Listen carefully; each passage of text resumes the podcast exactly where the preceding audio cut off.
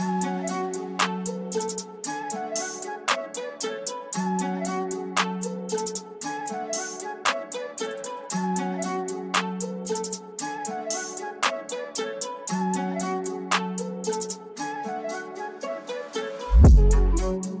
the Auburn Observer podcast, the weekend recap edition. Justin Ferguson here, Painter Sharpless over there. Hello, Painter. Howdy, howdy. All right, it is uh, it is Saturday night as we record this. This will come out on Sunday, Valentine's Day. Um, never have had much of a use for Valentine's Day, but Painter, I hope I hope I hope you have a good Valentine's Day, whatever you end up doing. Thank you, King.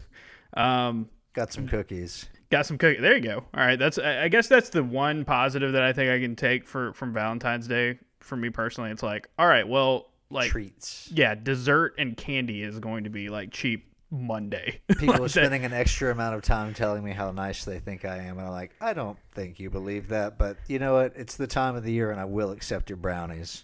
Uh, Painter, I made a important discovery um, Saturday afternoon slash evening. Um, so Free let's throws flash don't count for Sharife Cooper. free throws don't don't count for Sharife Cooper. Yeah, we'll get to that. Um, but uh, Friday, uh, Bruce Pearl uh, was talking about JT Thor being skinny, and at one point, um, he said this about him, um, and I want to I want to make sure I get him in in uh, in quote. The full quote's great. Uh, he's like, so being young and thin and having so much energy, you know, people marvel at my energy. Well, I've got plenty of fat. I can burn plenty of fat, and I got plenty of energy. And he being, um, me- meaning JT Thor, saying he don't have no fat, he don't eat no meat. No, you remember that? You don't like meat? I'll make you lamb. He needs to eat some lamb. You know, you know what? Yeah, that's what he is.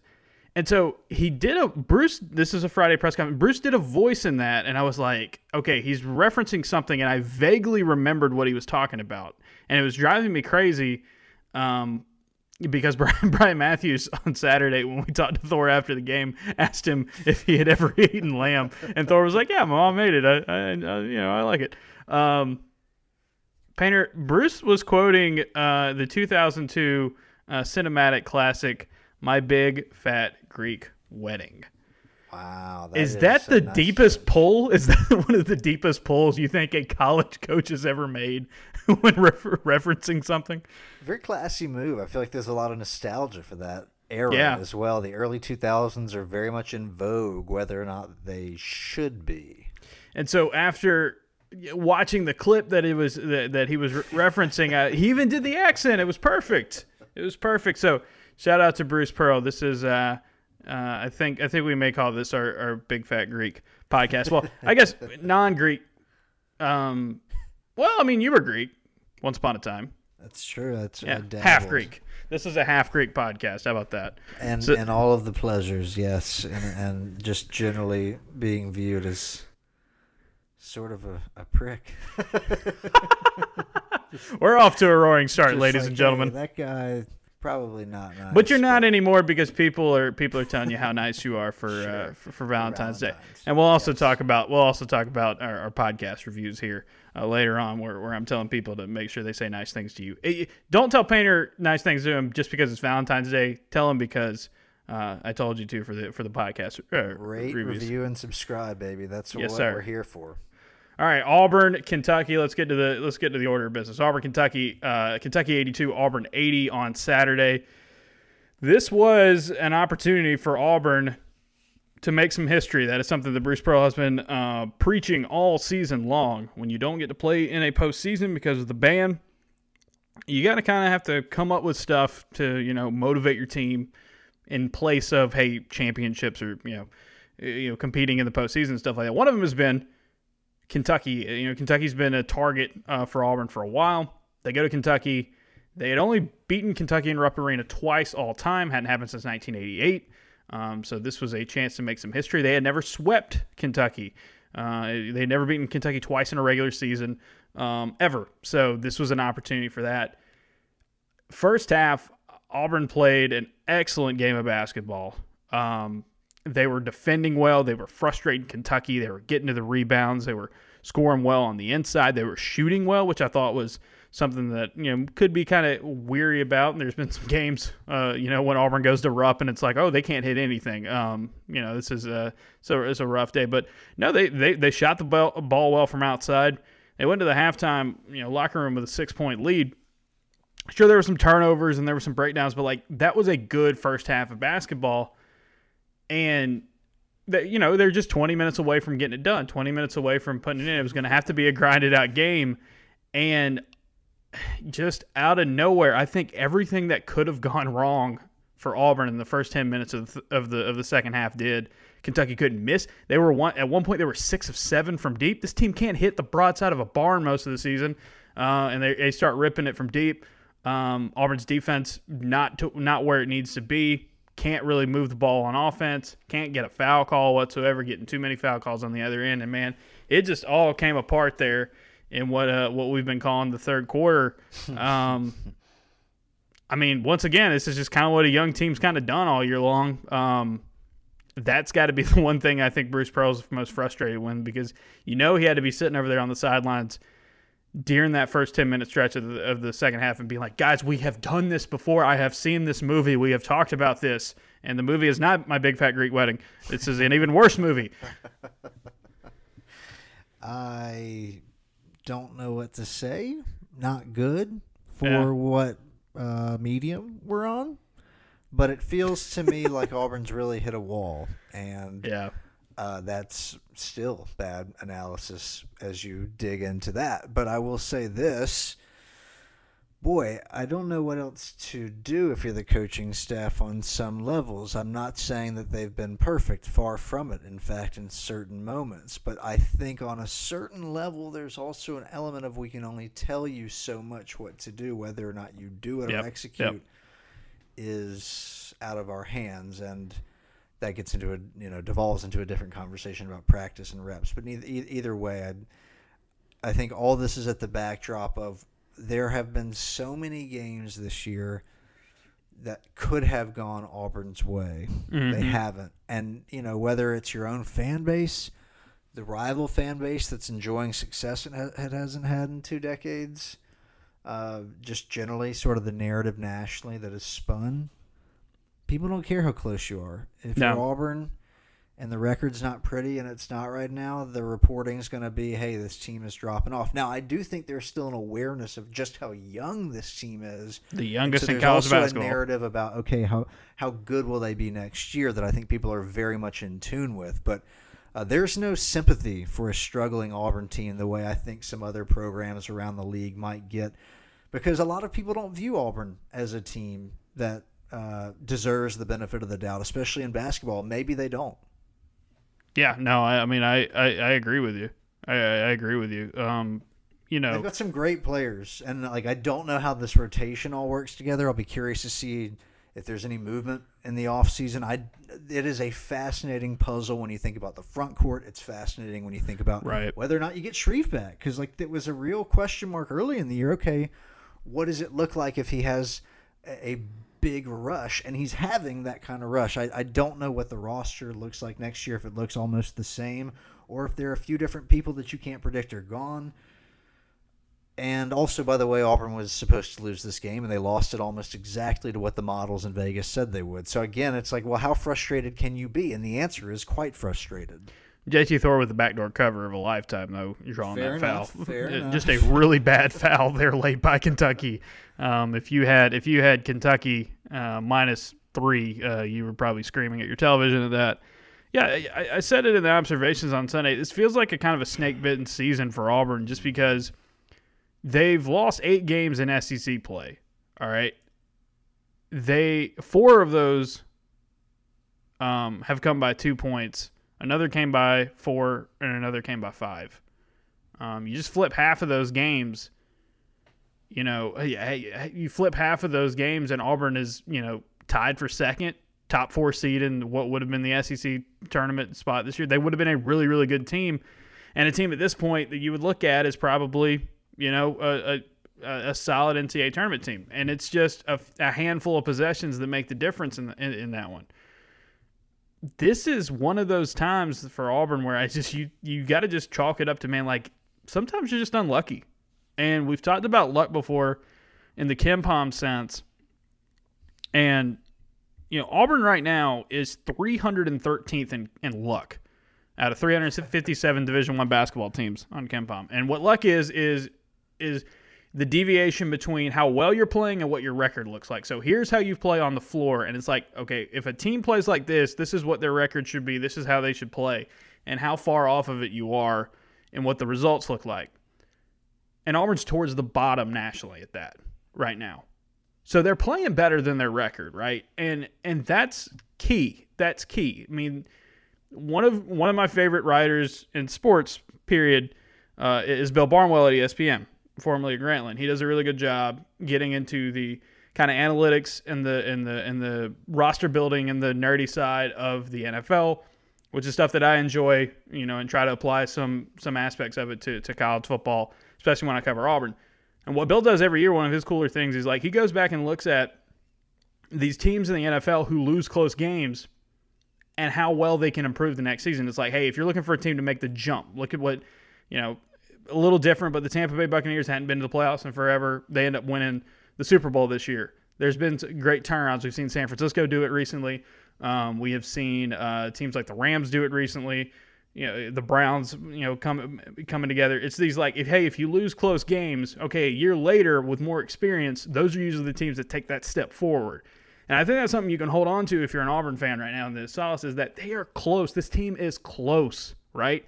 This team is close, and it really doesn't have a ton of business being as close as it is, but they're doing it out of just kind of pure talent right now. Um, you know, they they've played Alabama close right? They they they lost a heartbreaker to Texas A&M. They lost a heartbreaker to Arkansas. They lost a really really close high scoring game to Georgia. They got a buzzer beater drilled in their face against Ole Miss. They have what happens today uh, t- today against Kentucky. That's not a bad thing for this team. Like that's not you know like oh this team kind of is just doesn't ha- doesn't really have it. I mean they have been competitive in every one of their SEC losses. They have not lost a game since Sharife Cooper has been cleared, they have not lost an SEC game by more than a couple of possessions. Right? So hold on to that. Hold on to that because you're not going to be the least experienced team in college basketball next season. You should be able to build off of that. And so that I think that's what you got to hold on to. And I think the big picture takeaway of this game ultimately, and I know Kentucky's not that great this year, but it's Kentucky. Like look at them. Look at look at the size, look at the athleticism, look at the um, look at the recruiting classes that build that team. Look at the history. Look at all that. And today, Kentucky needed the the shooting performance of their season from deep. That stretch, that hot stretch they went on in the first ten minutes of the second half. They needed that, and then they needed a fair majority of the whistles to go their way in this game to beat Auburn by two at home. Okay, that's not doom and gloom end of the world kind of stuff it's I mean Kentucky needed the shots to fall that usually aren't falling for them. And they needed a ton of whistles. They needed a ton of whistles in this game. The foul disparity in this game was gigantic. And I know we go on this podcast every week and talk about how bad the officiating is in college basketball. this one's got more of a practical practical application though because Sharife Cooper didn't go to the freaking free throw line. There's no reason that that should ever be a thing. You should not take 15 shots inside the three point line as a downhill get to the basket point guard in college basketball and not go to the free throw line once. That should not happen. Something's got to give, especially when the other team is playing that similar kind of style and they shoot 25 free throws in that game. And, and the and the and the most damaging part of this whole game for Auburn is is that this is a game where Auburn shot well from the free throw line. They were 9 of 10. Just give them a few more and they win this game. Or take some away from Kentucky. Yeah, and I'm not the only one to point out where it is Auburn currently stands as a constructed roster. But it's a fascinating piece because we know how well Bruce Pearl's recruiting. But at the same time, I would argue, and friend of the newsletter Alston has made a similar argument. It feels a lot like Auburn has one creator. Yep. In some games, you get a lot of turnovers. I think that this would be a fair example of that. You don't right now have any elite shooters. And the team, as you mentioned before the season started, was always, almost certainly anyway, You're you're going to pretend- struggle to play defense. And so it's like you're just going to get these inconsistent offensive performances mixed with pretty consistent holes in your defense. I, I don't know what else to say. It's really deflating to watch because you've seen this team up as they were in the Kentucky game, as they were in other points of the season against Ole Miss and Arkansas, and it doesn't matter. Um, yeah, I, I would say to Austin's point, your potentially great shooter is Yeah, still dealing with a concussion problem. I mean, just adding, you know, I mean, Right. The, the main Snake thing, bitten. the You're snake bitten. is his general health, but Yeah, Doesn't sound like he's coming back as an this year. objective fan, it's like it's made your team worse. yeah, and it doesn't sound like he's coming back this year because he would have to take two weeks to come back if he, you know, Pearl said to kind of get back in game shape. Well, you're almost at the two week part, two weeks left in the regular season. Man, just got to get healthy. I think Josh Vitale uh, pointed out recently that like, hey, you know, Patrick Mahomes had a concussion and came back the next week. Sidney Crosby had a concussion and missed all of a season for it. Like, so it, A it's whole it, season. yeah. And this is a pro with, in a sport where everybody wants to tell you how tough these guys are. and they are. Yes, at the and they are. Time, like if he can't come back, there are a few people that can, and I mean, it sounds heartbreaking. It sounds like Powell is. has not really seen his people that he's closest to. Right. And remember, he is a he is a college freshman. So it's not like he has a, you know, I mean, he's he's the basketball is what he's here for, you know? And he missed a lot of time his senior season because of an injury as well. And you just hope this dude comes back just for his sake, just to be healthy and be and be normal again. That would be that would be a huge thing, but yeah, I mean, th- this team this team has got a ton of talent though. And that's the thing. It's like offensively, uh, the only thing I would kind of kick back with it, and, and that is that offensively, this team's fine. Yeah, I think. They turn the ball over. team. They turn the ball over, sure, but if you score 80 points a game, you're going to be fine with. Your, I mean, you're going to be fine because you don't want to restrict some of that loose playing style that you've got, some of that speed and that pace, in order to cut down on turnovers. That might also cut away your your scoring potential. So, but Yeah, I I- think you have to live with the inconsistency on the offensive end. The Right. general product has gotten you what eighty points, whatever it is they're averaging since Sharife has been uh, eligible. So, I mean, since Sharife's been eligible, they've scored 80, 73, 80, 84, 86. They scored 72 against Baylor, 82, or sorry, 88, 109, 73, 66, 95, and 94.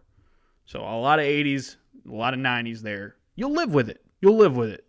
You know, I mean, I think I think that's that's okay. Um, this team though is just, I mean, you've just seen what pure talent, how far pure talent can take you, right? If Auburn, I mean, honestly, if Auburn gets the, if the free throws are a little bit more even today against Kentucky, if you know a couple of things go differently in the Ole Miss game, maybe just one thing goes differently in the Ole Miss game, right? If Sharife Cooper gets the foul call in Arkansas, okay, then you're talking about a team that is now eight and five in the SEC and fourteen and eight on the season. Complete. We are talking a completely different basketball team. It's a different tone, a different tenor around this team. Just based on, I mean, all you gotta do is flip like three or four things, right? And we t- we talked about that in the football in, the, in football in the past, and that you can't live like that. But I think it is even more magnified in basketball because of you know how how quickly things can change. But we have seen talent just take this team far because again, they are the youngest team in college basketball, the least experienced team in college basketball, and they're living on talent alone. And if you need any more examples of that, look at what JT Thor did on Saturday. JT Thor, the last three games, had been going through it offensively, struggling with a shot. I think he had the worst plus minus um, on the team for two of those three games, if not all three of those games. And so, what does he do in his first ever game at Rupp Arena? He goes five of six from deep, scores his career high 24 points, in, and gets nine boards in 27 minutes, and is the is the you know the the the lead dog in your push to come back from 14 down to tie the game up in the final minute. And I mean, this guy this guy is going to be an NBA player. And I was talking to my brother about this, and he mentioned like you could make the argument that JT Thor might be the better all around pro prospect than Cooper, not to where he gets picked, but just because like he's six ten and can do everything, and Cooper is always going to have that kind of limitation because because of his size and some of the Thor. Like, there's not a thing on the on, in basketball that he can't do when he's unleashed, and so watching him kind of take over for a stretch there is just like, oh, all right. I mean, th- this is this is a type of talent that Bruce Pearl is hauling into your program right now, and he's six foot ten and, and, shooting the lights out. There's a dude coming in next season who's six foot ten and is a better pure shooter. This team is going to be fine long term. I guess it just doesn't ease any of the frustration right now. Yeah, and I guess while I'm stealing ideas, since we talked about the offense and, and what it was that I've offered up in, in Alston's idea, I mean, I think he points out that Auburn's protecting the rim at a near elite level and it has the height to be extremely good at rebounding. And one of the things you pointed out is with another year of experience, the defense ought to be better. So, regardless, there's this big question mark right now on the roster about what you get or don't get back with Sharife Cooper. Defensively, I really like the chances mm-hmm. of the team being better next year, right? For a number of different reasons the talent, the athleticism, the obvious part where everyone on the team is tall, including, you know, someone like Justin Powell and Allen Flanigan. another year the ability to communicate. JT Thor will get what Bruce Pearl thinks is some fat on him. Like there's all these little things that will work in their favor with another year. Plus, I think the obvious thing is they can't possibly be as unlucky next season. They can't. I if don't they think are, then I guess I'll just I don't know. I mean, I've been wrong a lot this year, but I feel pretty good about them winning a few more close games yeah. next season. And also, they should generally be a better, deeper team. Well, I think another example is they've got leaders on this team that are only going to continue to grow. I want to point back to in this game, Allen Flanigan gets out of his offense right. He had 23 in this game. Okay, 8 of 13. He had turnovers, but pretty much everybody touched the ball a lot for Auburn had turnovers. Um, did a good job in the second half of kind of limiting some things you know down the stretch with with his defense. The three pointers he took weren't bad shots. They just you know didn't go down. Um, all the good all the good three point luck went to went to JT Thor on, on Saturday, and you'll you'll live with that.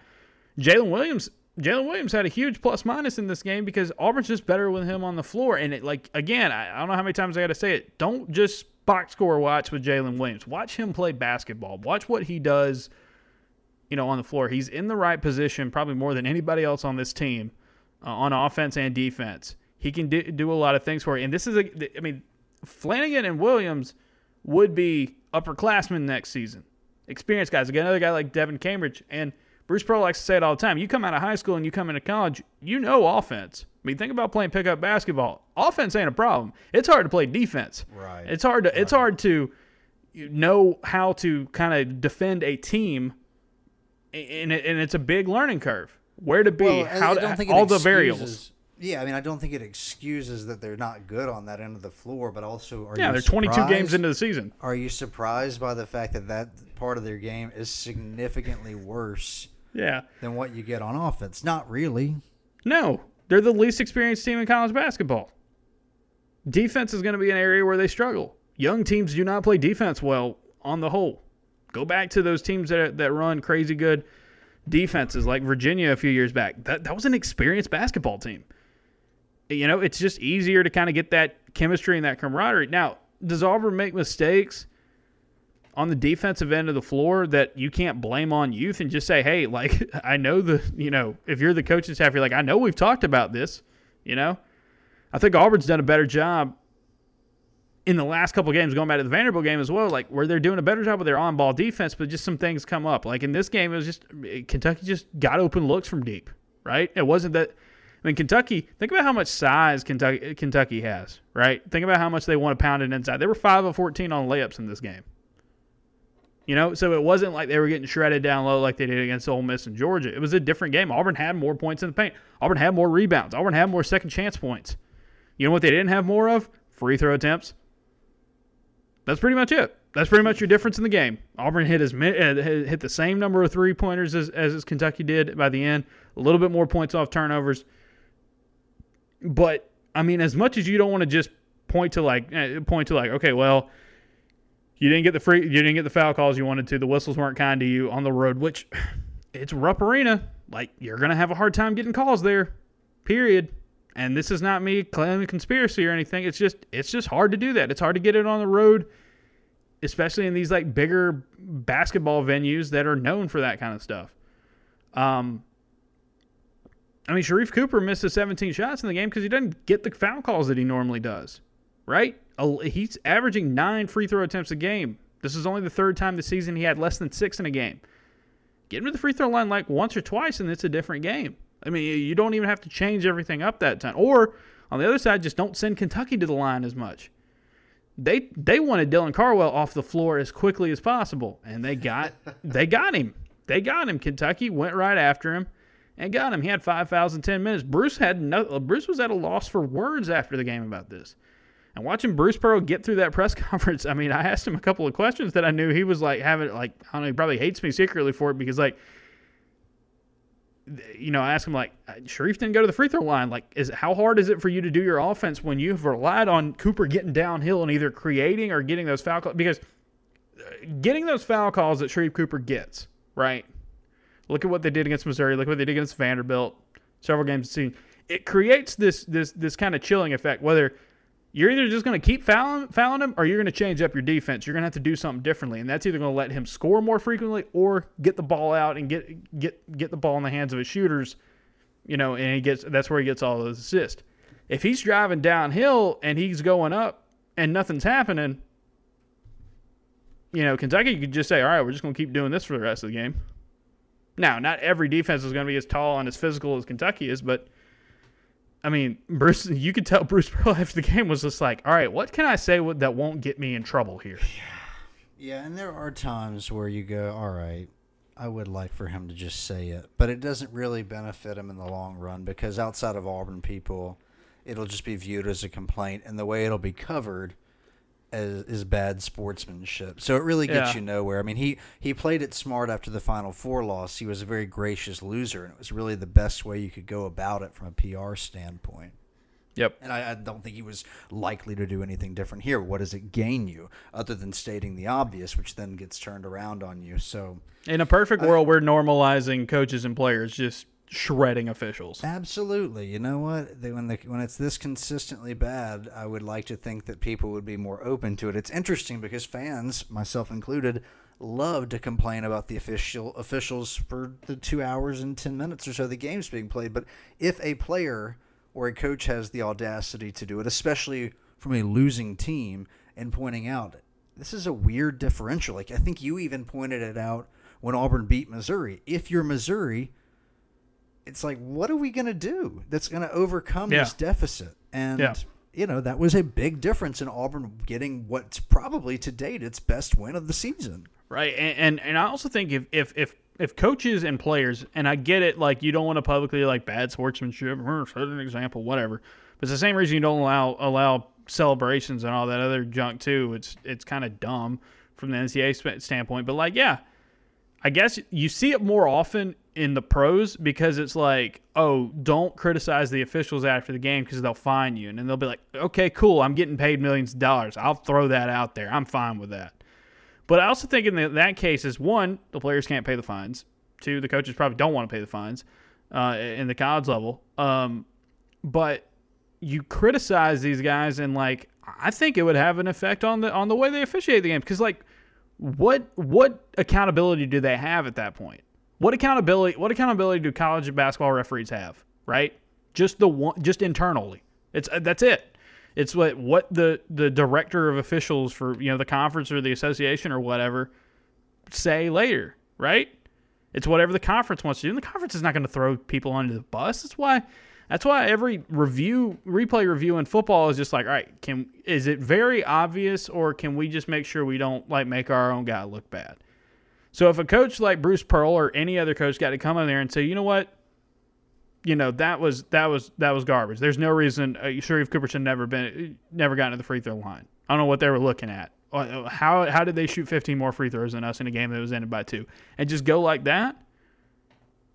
it would change something, maybe. I mean, it's better than this whole thing where it's like, all right, nobody say anything because the refs will get irritated. I mean, these two guys, these both coaches got tax in this game, right? Like, it's just, it's Which, just that gets into a different thing. It's like, what is a technical? Of course, it's very subjective to the feelings of that particular ref, and uh, like so much, you know, whether it's celebrations in football or hanging on the rim for too long, it's like, well, what is too long? And and then we get into a different realm where it's like, what is and isn't a charge? Nobody knows. Uh, well, but it, it seems so. There's there's all these vague questions that I'd like more concrete answers to, and then there's like, hey, pay the refs a lot, make it their full time job, make sure that there's a similar flow of officiating, and then if they're getting paid handsomely, you know, six figures or whatever it is, and it's their only job, I expect them to be big boys and take some honest criticism. Right, like because what you have is when you create a culture is like, hey, don't yell at the referees too much; they'll give you a technical foul, or hey, don't you know say anything bad about them after the game; they'll you know they'll fine you. What it creates is a, a kind of a, a, culture where it's like we we're can do tiptoeing around. We're right. Obvious. We're always right. Like that is what that is what you're what, what you're saying is that okay, we can screw up a call, but please don't be mean about it. The customer like, is always right, except when they're not. It's like, you know, I mean, the refs just get to sort of make up the rules and like, I'm sorry if you don't like it. And it's like, well, why don't we just get some consistencies? You get to call the game, but let me know what it is that Auburn did that was minus 15 times more aggressive than what it is Kentucky did. And I'm not saying, and I'm not saying they're they need to be perfect by any means. No one's perfect. They're all humans. We all screw up and we well, all our, we all make our, mistakes. I but just be Josh accountable. Pointed out like refs don't necessarily lose the game, and there's some other pretty clear things you can point to in the stat line where it's like, yeah, if Auburn does a few things a hair better, we're not having a conversation about the refs. Yeah, but Auburn can't give up 52 in the, the second half. Story. You can't give up 52 points in the second half and win. Take away the free throws, it's still 40. Team. Take away the free throws in the second half, Kentucky still scores 40 on you. Yeah, yeah. You can't do that. Okay, that's the reason why you why you lost the game. That's what you can control and what you lost, and that's a big one. That's a really really big one. But you also can sit there and say, "Come on, if this was even." I mean, I'm not saying it has to be even because games aren't even, but like just there, there there's something wrong with that. There's something wrong with that picture. We haven't talked about it yet, but the, the end of the game, Auburn's down three. By the way, huge shot by by Kentucky in the final minute. Uh, Auburn switched over to zone. You know, again, it's the thing about switching up on defenses. Sometimes it catches the offense off guard. Sometimes it catches your own players a little bit off guard. They're not in the right spot. He hits the he hits the three, big shot. So Auburn gets a sideline play. After the timeout, they're going to try to run it. They get a baseline drive for Sharife Cooper. Sharife Cooper goes up. No foul call. Um, no goaltending, which was what they wanted. Ball was under the rim. That's what they were trying to clear uh, on that one. Um, JT Thor, who had been shooting really, really well, was wide open on a kick out. Maybe Sharife Cooper does a better job of looking up down the stretch. He kind of gets downhill, locks in, wants to, wants to score. Maybe not as much trying to create off the drive in those late game situations because he's a finisher. He wants to he wants to put the game in his hands. I don't necessarily have a problem with that call. I mean, I know people would want to draw something up that included Thor. I thought, you know, something like a pick and pop would probably work there. But, I mean, hey, it got you a look. I just think in that situation, though, you're not getting that foul call. You hadn't gotten that foul call all game. Yeah. Like he was going to have to get he was going to have to get shot uh, halfway uh, halfway in the air for him to get a foul call just a punch to the face, and even that we've seen in other games this year was not enough. And Thor was open on the kick out opportunity, and that, I mean that's tough. That's tough. But it's right, again, right. it's something that you have to learn. It's something you have to develop. Something you have to pick up on. And I will say, you know, I don't know what his mindset was in a flash second that we're now breaking down in lots of time and detail, but like how much do you trust your teammates in that moment? There have been some cold streaks for some of these players, and he's been the most consistent creator. So like, there's a level of like, I'm gonna go, I'm gonna get this shot. Games on my shoulders, which we appreciate. Like there are when they hit them losses. There are certain players where you go, I'm cool with him taking the final shot. I appreciated that he wanted the last shot. And I think the problem a lot of Auburn fans have is that Thor was shooting really, really well. Right? Sure. Yes, and and, and yeah, and we can definitely parse over that. I, th- I think. In, And in Cooper your- hits that. If Cooper hits that shot and Auburn ends up winning that game or something like same thing with the Arkansas game as well, I don't think anybody has a problem with it. same thing with the Alabama loss. Same thing with Alabama. Alabama loss. It's just bad luck down the stretch, right? And it was funny because there were some people uh, in my mentions after the game that were like, you know, if JT, if if Sharife Cooper, you know, closing the game out like this, you know, shows that I'm not re- he's not ready for the NBA. It's like, okay, I didn't know I had so many NBA scouts uh, who followed me, but it's like, guys, like he- doesn't have to be perfect to go pro, right? Somebody told me that there was a there was like a thread on some message board. They were like, "Well, if you look at the way uh, Isaac Okoro's uh, shooting the ball this season in Cleveland, it shows he wasn't you know he wasn't ready to play. He wasn't ready to go to the NBA." It's like, what are y'all talking about? The, NBA is not interested if you're a finished product. In fact, they wish you're not a finished product. They want you to get better under them. The younger, the better.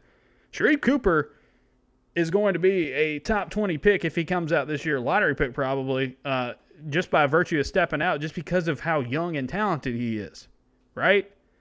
And I think there needs to be something here where I want to make sure, and, people who are hardcore Auburn basketball fans who have been following this team for a while and who who who are you know know know what they're doing and they're and they're plugged in, you you don't have these these thoughts and these takes. But I'm seeing more and more people recently just kind of being like, well, these guys don't need to go. They need to stay around here. You need to be very, very careful as a fan for a couple of reasons. Number one, sending guys to the NBA only helps you get more talent down the road. Period. Bottom line. Number two, do you really care about these players or do you care about them just because they play at Auburn? And the answer to that question is evident in how you talk about some of these guys and their decisions or the decisions they've already made. All right? It's not one to say if Sharife Cooper goes and it's like, well, we don't have anybody here. Blah, blah, blah. No, you're getting Jabari Smith. You've got guys. You got guys coming up down the road that are going to be fine. Support these guys, man. They're going to make the best decisions. Bruce Pearl has given you, as an Auburn basketball fan, Bruce Pearl has given this program more talent than they've had ever. You go all the way back to the 90s, and we don't have reliable recruiting rankings for that. But at least since the 90s, since they've had that. And if you can show as a program that you can get guys who aren't necessarily supposed to be one and done talents or even two and out talents like Chuma Okeke and get them to the NBA, get them to the lottery picks, get them make first round picks, that is the goal. Because how much eh, I know everybody wants to sit around and talk about how they love playing for Auburn and it's so different here at Auburn and, and you know it's so special and all those things can be true, right? But let's keep in mind these dudes are here because they have to be they have to be playing college basketball somewhere under this this thing for at least a year, unless they're doing the, the G League thing, and that's still in its infancy at this point. Be very, very careful. I think as a fan, be a be pro players, man. Like that's that's the whole thing because I, I can see a scenario where if Sharife Cooper goes to the to the to the pros after this season, people are going to badmouth him. I mean, people are obviously uh, a bad mouthing Isaac for his decision. And you know what Isaac Okoro is doing? He's playing 40, 40 minutes a game for the Cavs. He's not scoring. He's not a great fantasy basketball player. But you know what he's doing? He's changed the culture on that defense. That team's a different team with him on the floor now. You got to. It, it just it just irritates me because I think Auburn fans want to want to sit there. There's a lot of Auburn fans who want to sit there and say, "Hey, we're different. We're better. You know, we support our guys, Auburn family, all that stuff." And there are some of you, some of you, probably not you, any of you listening, but there are some people out there who are seemingly they just only care about these guys just when they're playing for their teams or when they're winning for those teams. And that sucks. That just sucks. So sorry for the rant, but that sucks. I would only add to that the feeling I've got out of this is like there's a group that feels like, especially if Sharife should move on, there's unfinished business, and that what this year was didn't amount to anything. And and I've even heard, and I can understand this logic of like it'll be held against Auburn that Sharife came and instead of making it to the tournament or having a great season, he was a one and done and you didn't really do much with it. And I suppose I understand that line of logic, but I also think what you're saying is true. You're then going, Chuma overperformed, Isaac over overperformed to top five levels, and then Sharife probably if he goes, He I'm definitely he feels good about a top ten pick if, if you're going to go. I'm, you know, Yeah. don't know, floating that out there though. Feels good Right. about where he is behind basically Cunningham and Suggs. That's three years in a row. Now, will the season have been what I thought it was, especially a month ago when I thought maybe Auburn's going to win actually 10 games in conference play? No. But I'm, season- I'm down with the point of like you have to support the players, Yeah. not just while they're committed to your team, not just while they're on the team, but then Yep. afterward. And if Yep. they find a different path, support them in that. You know, like remember as frustrating as it might be that this season has been an up and down ride. They're 18 and 19 and I say that seriously like most of them are because we're talking about freshmen and sophomores and uh that's that's really all I have. Like I get the sentiment of like, well, what will this season have amounted to? Right. But and, I, we, I and we didn't know what Isaac Okoro could have finished last season because he didn't have a postseason. And we don't know what, what Sharife Cooper has in a postseason or any of these other guys ha- having a postseason this year because it didn't happen. Forces outside of their control, right? And I, and I I think too like all of this is at the backdrop of Alabama having this success. Auburn Right. has a great year last year. It wins 25 games again. And you have all this experience. And yet it doesn't get the opportunity to perform in another postseason where it's coming off a Final Four run. Right. And you add to that Alabama's having its best season in a long time. And maybe Nate Oats is going to wind up three and one in his first two years against Bruce. And so in this small sample size, it's like, where is this going? And there's this hyper yeah. nervousness about losing your grip on the state, the sport where you've had some success because you're getting throttled in football.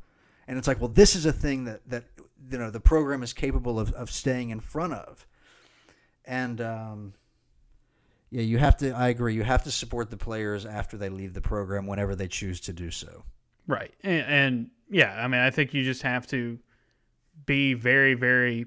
I mean, Well, you don't have to, but you know, I mean, no, you don't have to. You can, yeah, exactly. But it's just like, you know, uh, we lose all these guys. What is that going to do for us? Well, okay. How about this? If you want to take any pride in anything, especially in two seasons, you don't have a postseason. You want to take any pride in anything? Hey, these guys, these guys decided to go to the school that you love, and it and it changed their lives, right? Because they weren't going to be lottery picks, and they weren't going to be top ten picks or whatever, or top five picks when they came in. But what they did here and how they represented your school, they did. There you go. There's the thing you can take pride in. And those success stories are only going to bring in more success stories. Jabari Smith's not coming to Auburn without what he's seen Isaac Okoro and, and, and Chuma Okeke doing. I would also add there's Jared a lot of Harper. pressure on Jabari because there's Yeah. real talk of him being a one and done player. On top of now three years in a row, all these players overperforming and overachieving, and it's like, well, a lot of people view him as a potential top five, top Mm-hmm. ten pick, and it's like, well, how do you overachieve from that? That's like basically you're a top pick. Yeah. There's a lot of pressure in basically molding the program. And if Sharife leaves, everyone's looking around going, okay, who's carrying the program? You, person Everyone. who just got here. Everyone else. They're still going to be a really good team. And that's the exciting part that I think that at, through all this we have to look at is where are Dylan Cardwell and Jaylin Williams and these other players in two years? Yeah. I mean, even next year to some extent. But like, Yep. there is so much promise. It's just like it's hard for me to get my hands on this season because there have been moments where I'm going, "Oh, this is it." They're they're already they've arrived, Mm-hmm. and then you look at a game like this and you go, another blown deficit to a team that, quite frankly, you can quarrel over who's better. I mean, you know, Statistically, Auburn win. still is. Yeah, so I don't I don't know. I just uh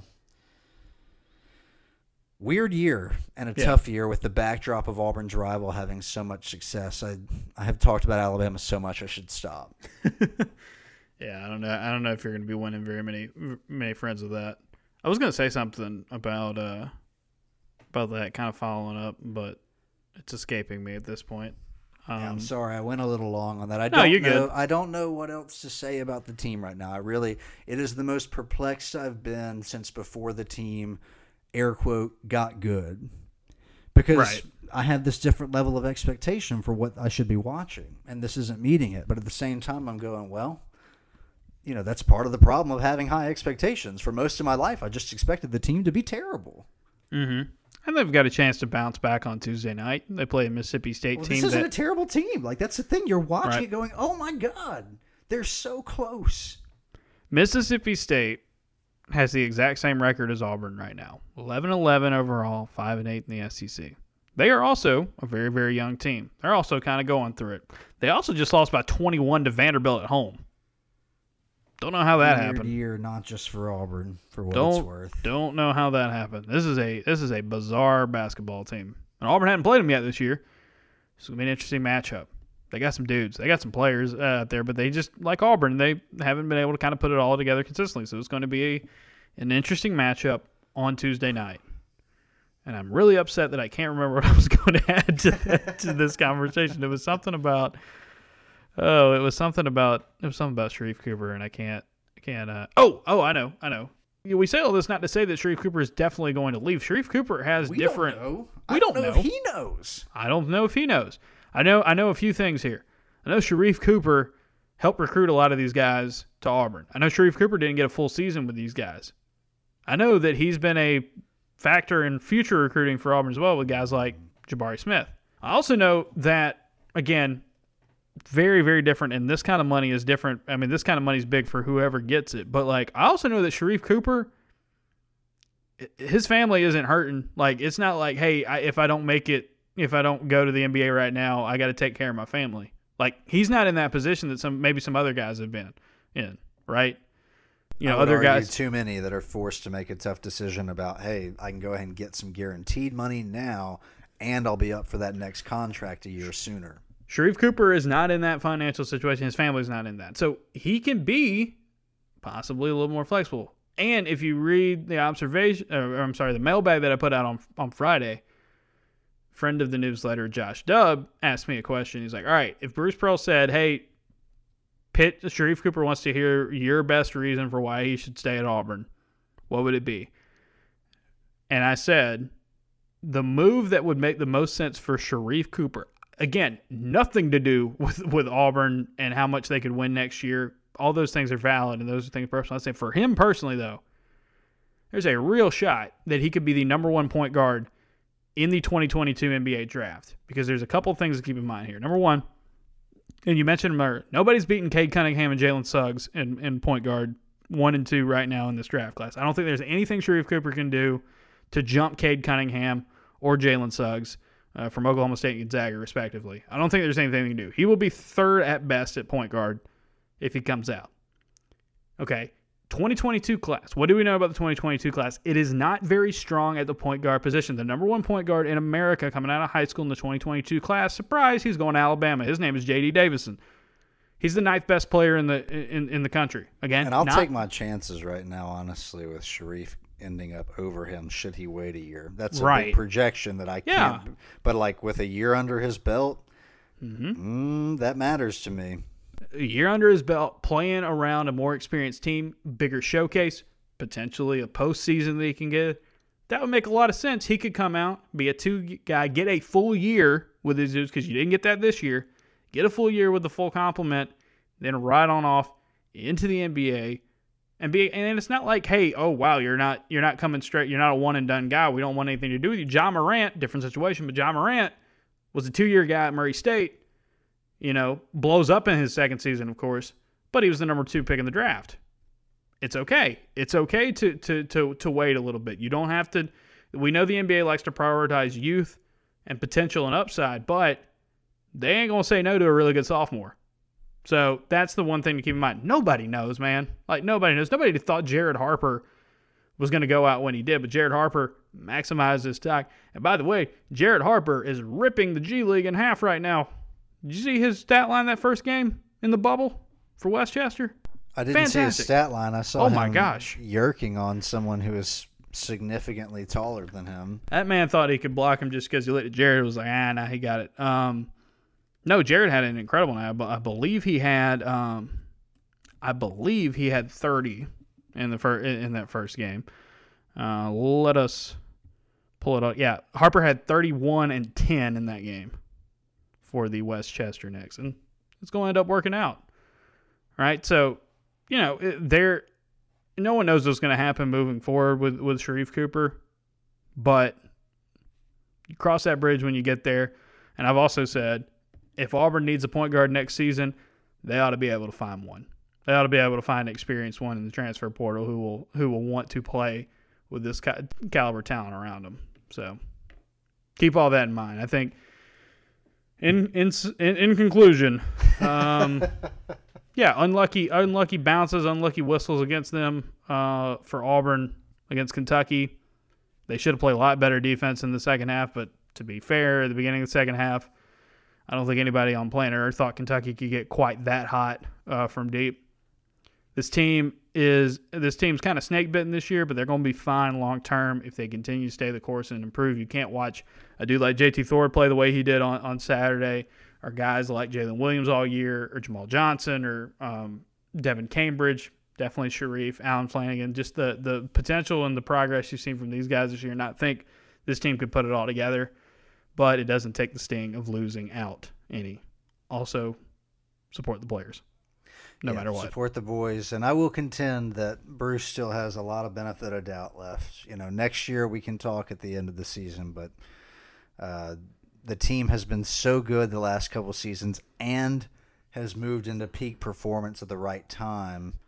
Uh, at least you know in the last two years. Uh, I know they didn't again get to finish the job last season, but I feel good about Auburn with or without Sharife. If they get him back, then the obvious thing follows, which is that basically everybody has them penciled in as a top 10 team for most of the season, and we go from there. We go from there. Um, where do we go from here right now? Painter, let's talk. Ooh. Let's talk. Let's talk to let's let's talk to the people about uh about what they can do to help support us. Yeah, I've forward. been impassioned today, so if you guys wouldn't mind sharing a little uh, love, rate, review, subscribe, that helps the podcast tremendously.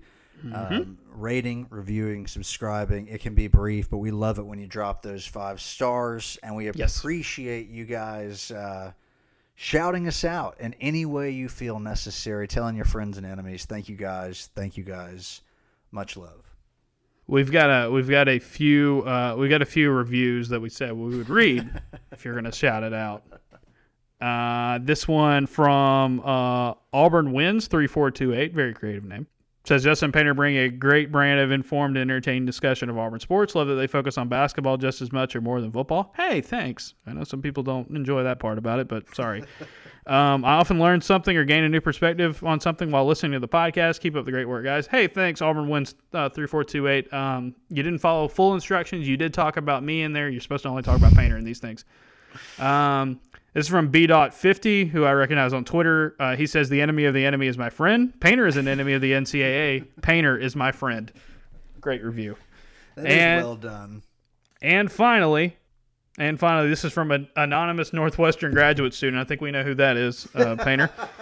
uh, it says uh, Ferguson Painter quite the dynamic. It put the T, the capital T in Painter. Painter, he said that you hit him with a new phone. Who, who this last week? Wow, I did. Got I him. Did I? I've had to do that a lot. It's been awkward uh, recently. I don't. I had no ability to save my contacts. And shout out to Tom Green for helping me out with the backup phone. Oh, there you go. So That's much love there. But yeah, if you happen to Tom. be fortunate enough to have my contact, I don't know who you are. uh, also, also this uh, anonymous Northwestern graduate student says, uh, "Conspiracy time. I believe these two are subtly brainwashing the audience into becoming Bills fans. Uh, there's no subtlety yes. to it. That's what we're doing." This Berg all, himself has been red pilled. I, I am mistaken. I am Bill pilled, folks. We are all we are all on board with the with the Buffalo Bills. All right, you can subscribe at auburnobserver.com if you haven't already. Many of you who are listening do. We appreciate that. You can get all the all the all the writing, uh, the mailbag, the observations, some of the things we mentioned last week. I heard about Bo Nix and Patrick Mahomes and, and pass protection and all that good stuff. Um, talked about Auburn's recruiting, uh, their football facility, what that means. Going to have a couple more football adjacent things moving forward uh, as we continue. Yeah, let me just add. Sorry to cut you off first. Yeah, Check go ahead. out that story if you've got access to it because it is a real sweet spot of mine. My ego's bruised about uh, our sweet king Bo Nix. You know, if you listen to this long enough or listen to the old show we did together, uh, I've certainly talked him up. But I think there were some numbers in that Ferg that really surprised me both in where the offensive line was in terms of its pass protection. It was an interesting look at both where he failed and where the line failed, and the big plans ahead, or at least the, the expectations that we've got for Harsin. However, it is he's going to fix that. Great story, and it's not an easy thing to talk about, I think, because it's as a fan, you want to find that this is the problem, and if we do this thing, it'll be fixed. And I think what we're finding, as your story points out, is there's actually a number of things that'll have to change. Yeah, there's got to be nuance with it and everything, but I think there were some interesting discoveries about Auburn's pass protection, why it didn't look so great at times, how Bo Nix can help his line, and how the line can help Bo Nix moving forward. Speaking of football, by the way, $60 a month, $60 a year, auburnobserver.com gets you uh, access to all of that. If you're listening to this for free, if you still are listening to this for free, and, um, you know, just listen to the podcast, we appreciate you. Thank you for we thank, love you. Yeah, we thank you for tuning in. Um, but if you want to join the inner circle and get ac- access to the extra podcasts that we do on Wednesdays or Thursdays in the midweek, you can only do that if you are a subscriber. There's a reason why uh, the you may notice that the that the uh, that the numbering of your podcast episodes skips by one on the free ones every week. That that's This is what people in the biz call a tease, ladies. it's a tease. Um, we also got a tease. Uh, speaking of speaking of tease, we also got a tease uh, Saturday evening. Uh, Auburn football tweeting out, "We are 31 days and counting to the start of spring ball." That would put uh, the first day of practice on Tuesday, March 16th. All right. Um, Thank you for doing the math. I would not have counted. I would have just taken their word for it on whatever. that was said. me googling what is 31 days from now and Okay, getting the answer because I'm always really weird about the and it might might might not be right. Who knows? Um, You're a good planner. You like to plan ahead. Painter, 31 days out from practice. We're a month out from from spring from spring football practices. Got a basketball season to wrap up between now and then, but it'll be a time here in the near future when this becomes more of a football centric podcast. Here's a big question for you: What is the one storyline, thing, person, whatever you want to call it, whatever noun you want to use here? What is the one big one that you are looking forward to trying to figure out the most, learn the most from spring practice, the first one under the new era for Auburn football. Maybe it'll surprise people because of what I just mentioned about that bruised ego of mine at the quarterback position, but I'm excited to see what Derek Mason can do at this defensive line. Um, it is, to me, very clear that that position has an outsized importance on the team. Some championship winning teams often have elite defensive lines, and I feel like we've got some real question marks about what that's going to look like and how good they're going to be. I, I'm. Uh, I don't want to be overly aggressive about it, but like I am curious to see what do you do with that unit, a unit that has been exceptional over Yeah. the last few years. Yeah, and and there's some really good young talent up front, but how they all put it together, where they where they go in this new system is going to be fascinating to watch. Uh, it's going off of that. Keep an eye on Lee Hunter. I'm really interested to see what Lee Hunter. What you know, you always talk in the spring about these these early enrollees, how they come on. I know it's new for everybody, new coaches, new schemes, new systems, and all that, but these true freshmen who enroll early, what happens there? We know Lee Hunter, uh, his junior season in high school, he was one of the most productive players in the entire state. He was a five star at one point. Then he committed to Auburn, and you can't be a five star anymore after you do that. Um, so, you know that's how that's how that works.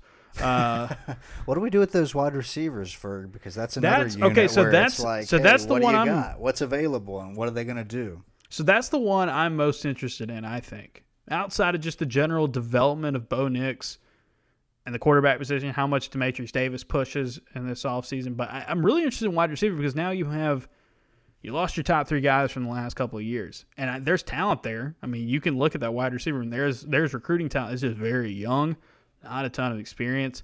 Everybody knows Ze'Vian Capers and Kobe Hudson have have really high upsides. Um, you know, you saw Elijah Canion have a big game. I think if Shedrick Jackson can stay healthy, he can be a weapon for you just as an experienced guy. It's going to be interesting. It's going to be interesting to see how all this comes together because there's a lot of young athletic talent, but they're going to have to learn a lot. And this is a new offense. See how the quarterbacks adjust, see how they adjust to a new coach, new system, all that, all that good stuff. So, yeah, wide receiver and defensive line are the ones where I'm like, you're not going to find out all the answers. Like, we're not going to know a depth chart or starters or anything like that until the fall. Maybe not even up until the first game. But yeah, like who's who's playing where? Who's getting the who's getting the work at, at certain positions? You know, who's um who's show, who's showing out? And we're gonna start Yeah. figuring that a little bit in a month. I think part of my answer also is like I don't know what to expect out of the offense, given some of the uncertainty and the turnover and the new staff. I've convinced myself in this offseason already that I really like Auburn's linebackers and I really like their secondary. So to me, it's like, all right, well, can you get that third unit on the defense, and then suddenly you've got something there on that half of the ball? That's part of my intrigue, but we know the direction of the game, and that's scoring points. And so you can't overstate the obvious value of what it is Bo Nix does with his offseason. And hey, who's going to replace some really talented guys at wideout?